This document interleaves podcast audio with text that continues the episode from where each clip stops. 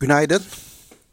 Dün dalgalı bir seansı geride bıraktık. Gün içerisinde yurt dışını kollayarak e, hareket yönünü tayin etmeye çalışan bir borsa endeksi vardı. Hisse senedi yatırımcısı da genelde yurt dışına paralel e, hareket etmeyi tercih etti. Bugün yine aynı dinamikler etkili olmayı e, sürdürecek. Seans öncesi işlemlere baktığımız zaman yurt dışında hisse senedine dönük risk iştahının oldukça güçlü olduğunu görüyoruz.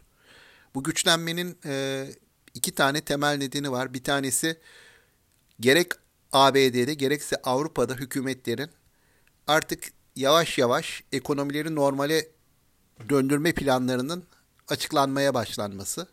Fabrikaların, diğer iş yerlerinin bir plan dahilinde yeniden işlerlik kazandırılması. İkincisi de bu virüsün, taçlı virüsün, koronavirüsü ismini verdiğimiz taçlı virüsün yol açtığı salgına karşı aşı geliştirme çalışmalarında aşama kaydedildiğine dair haberler. Özellikle ABD hisse senetlerinde bu aşı çalışmalarında yer alan bir şirketin e, bu konuda bayağı bir aşama kaydettiğine dair haberler hisse senedi fiyatlarının artmasına da yardımcı oldu. Endeksleri de yukarıya taşıdı. E, dediğim gibi aynı şekilde hem Asya'da hem de ABD vadelilerinde risk iştahının artmasına büyük katkı sağladı. Bu iyimserliğin bize de yansıyacağını tahmin ediyoruz. Ayrıca zaten bu sabah itibarıyla kur tarafına baktığımızda TL'nin bir miktar değer kazandığını da görüyoruz. Ki bu yurt dışındaki iyimserliğin de katkısıyla e, muhtemelen gerçekleşti. Dolayısıyla BIST'in de bu olumlu atmosferden katkı sağlayacağını, güne alıcılı başlayacağını tahmin ediyoruz.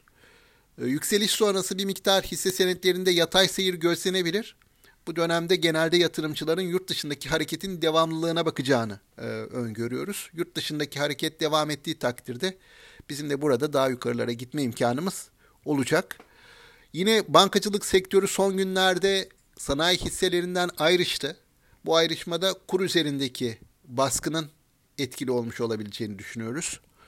Bu anlamda belki bugün hani kurdaki değerlemeyi de dikkate alırsak bankacılık hisseleri için bir toparlanma imkanı olabilir. Ayrıca Türkiye'nin bu döviz likiditesi, kur tarafındaki likiditeye ilişkin e, adımlar atması, bu konudaki piyasanın endişelerinin geride kalması da yine bankacılık sektörüne daha uzun vadede katkı sağlayabilir diye tahmin ediyoruz. Ama şimdilik e, mevcut koşullar içerisinde yine e, yükselişi sağlayan bugünkü bugüne kadarki yükselişe destek veren sanayi hisselerinin yine ön planda çıkabileceğini tahmin ediyoruz. Tüm yatırımcılara sağlıklı ve bol kazançlı günler dileriz.